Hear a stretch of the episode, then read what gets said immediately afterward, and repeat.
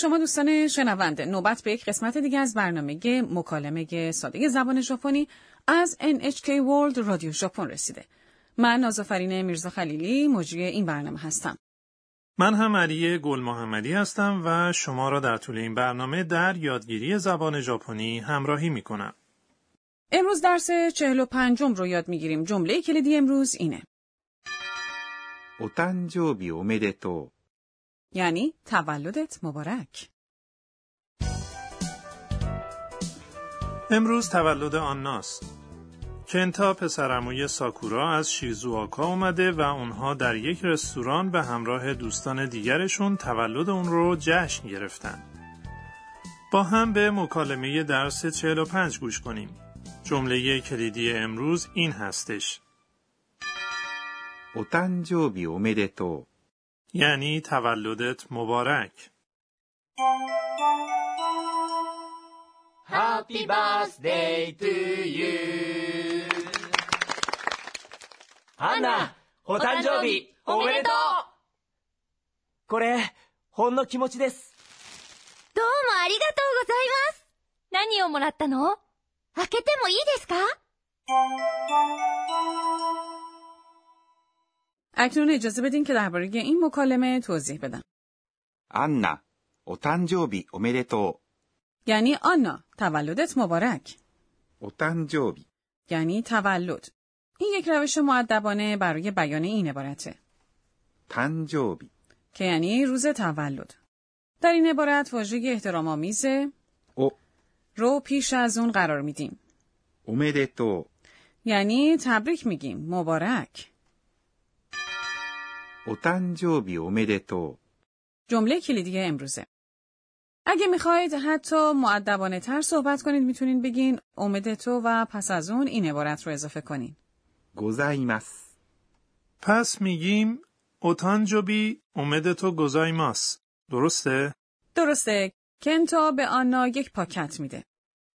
これ、ほんの気持ちです。 یعنی این یه چیز کوچیک برای توه. これ、 یعنی این. ほんの یعنی کوچک.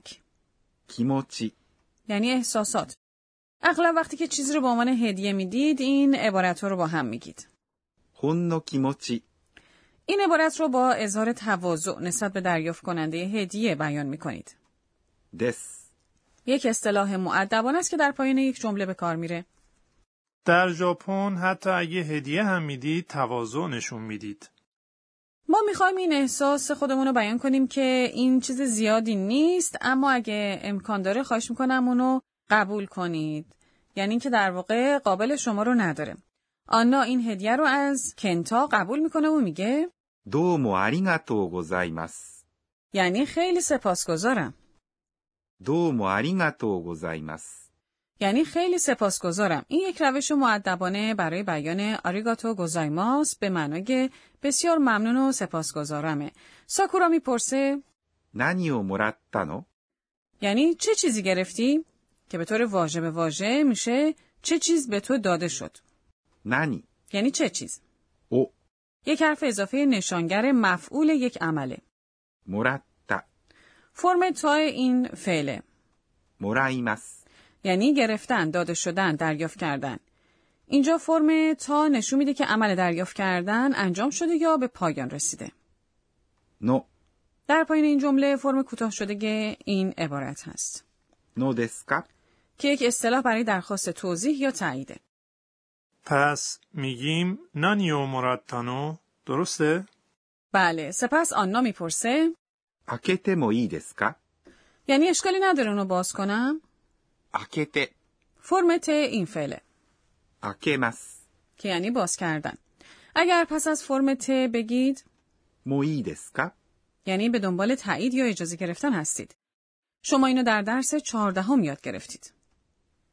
اکنون بیایید به مکالمه درس 45 بار دیگه گوش کنیم. جمله کلیدی امروز اینه. お誕生日おめでと یعنی تولدت مبارک. ハッピーバースデートゥーユーアンナ、お誕生日おめでとうこれ、ほんの気持ちです。どうもありがとうございます。何をもらったの開けてもいいですか اکنون به بخش بیاموز به ما ای آموزگار رسیدیم. امروز فعل مرایماس رو یاد گرفتیم که معنای اون گرفتن، داده شدن، دریافت کردن هستش. در درس 33 همچنین فعلهای آگماس به معنای دادن و همچنین کورماس به معنای دادن رو یاد گرفتیم. تفاوت اونا در چی هستش؟ این پرسش خوبیه. بیا از آموزگارمون بپرسیم. 私が教えましょう。 او میگه اول از همه به یاد داشته باشین あげます。 و くれます。 یعنی دادن و もらいます。 یعنی گرفتن، داده شدن، دریافت کردن. در زبان ژاپنی شما بسته به اینکه فاعل ارائه دهنده، فرستنده و یا گیرنده باشه و همچنین بسته به اینکه گیرنده چه کسی هستش، یکی از این واژه‌ها استفاده می‌کنید. اگر ارائه دهنده فاعل باشه هم از آگماس یا کورماس که هر دو معنای دادن هستن استفاده میکنین اگر دریافت کننده خودتون باشید یا یک شخص نزدیک به شما یعنی از گروه افراد نزدیک به اه، شما باشه از این عبارت استفاده میکنید くれます。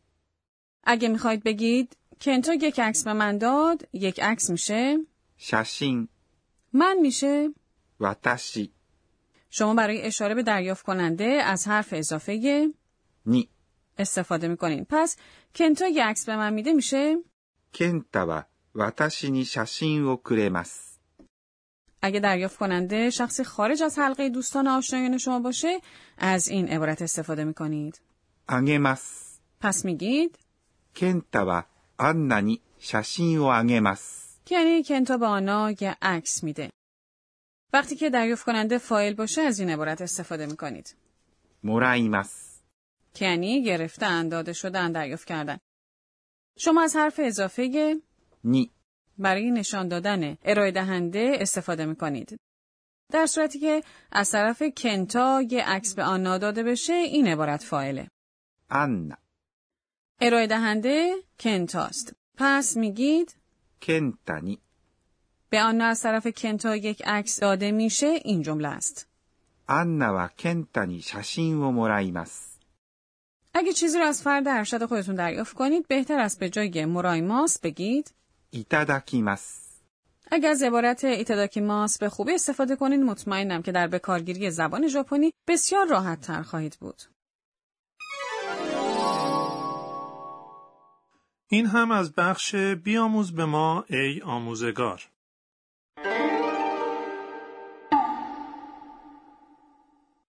به بخش نام آواها میرسیم. امروز نام آواهایی رو معرفی میکنیم که احساسات رو بیان میکنن. ジーン。ジーン。 این توصیفگر حالتیه که شما به شدت تحت تاثیر قرار گرفته و کم و بیش به گریه افتادید و احساساتتون به عمق دلتون نفوذ میکنه. من میتونم انعکاس احساسات عمیق رو درونم احساس بکنم. ほろり。ほろり。 این توصیف میکنه که چگونه با کسی احساس همدردی کرده و چشمانتون پر از اشک میشه.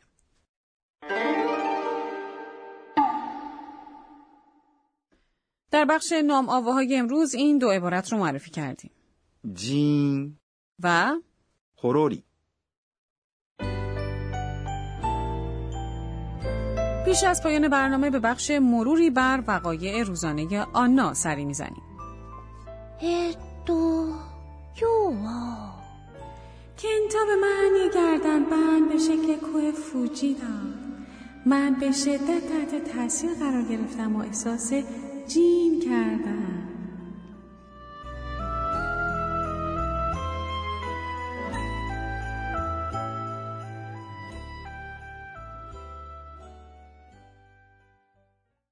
آیا از درس 45 لذت بردید؟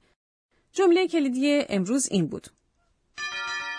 お誕生日おめでと یعنی تولدت مبارک. در برنامه بعدی درباره آنا و کنتا پس از جشن تولد به شما خواهیم گفت. در برنامه بعدی هم همراه ما باشید. う。